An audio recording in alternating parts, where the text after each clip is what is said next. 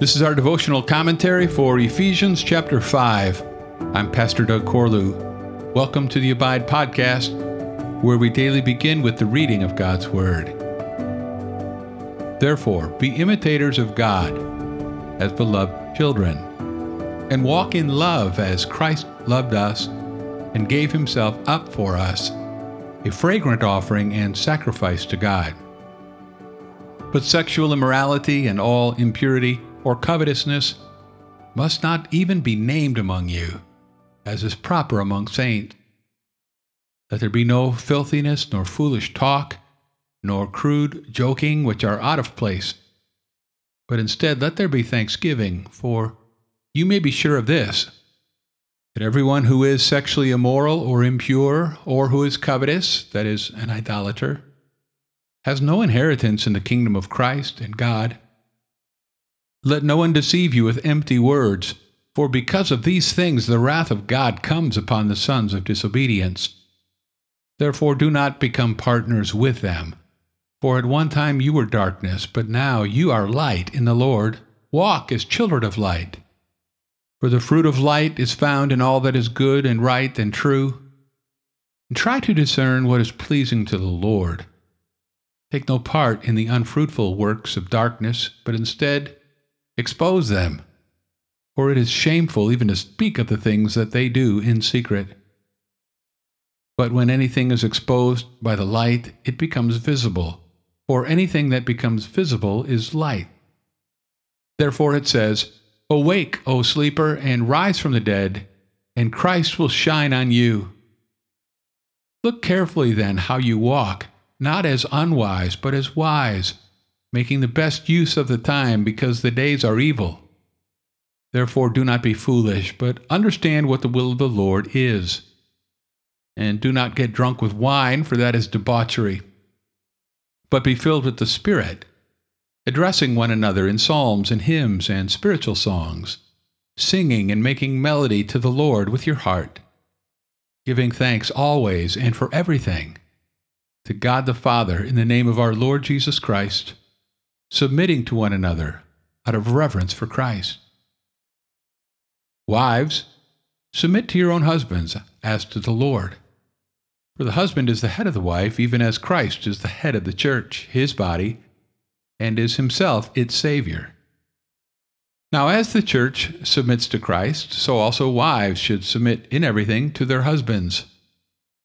Husbands, love your wives, as Christ loved the church and gave himself up for her that he might sanctify her, having cleansed her by the washing of water with the word, so that he might present the church to himself in splendor, without spot or wrinkle or any such thing, that she might be holy and without blemish.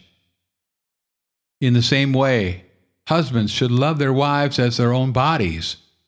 He who loves his wife loves himself, for no one ever hated his own flesh but nourishes and cherishes it, just as Christ does the church, because we are members of his body. Therefore, a man shall leave his father and mother and hold fast to his wife, and the two shall become one flesh. This mystery is profound, and I am saying that it refers to Christ and the church. However, let each one of you love his wife as himself, and let the wife see that she respects her husband.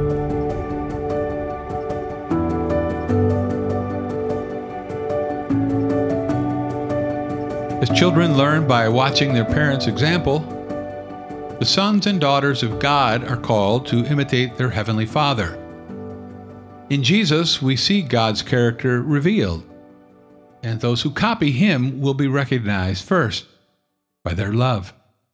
It's a family trait.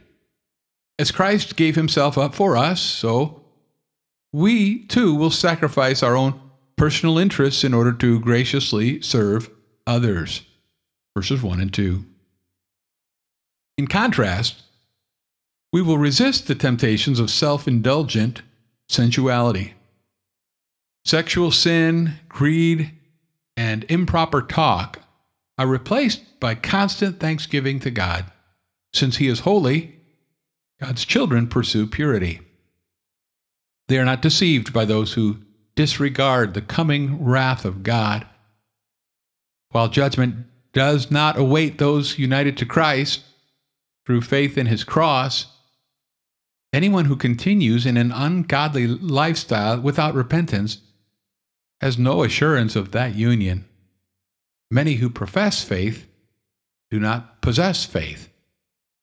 Kingdom of God belongs to those who are called out of sin's darkness to walk in the light of the risen Christ. The good, the right, and the true begins to grow in them, and God uses their shining influence to expose and transform the lives of others. Because we live in dark times, we need frequent reminders to wake up and watch out. This means trying to discern what pleases the Lord, understanding His will, so that we will stay on the wise and safe path of godliness. Under the influence of His Spirit, we will have a song of praise on our hearts, gratitude on our lips, and out of reverence for Christ, we will live in submission to one another.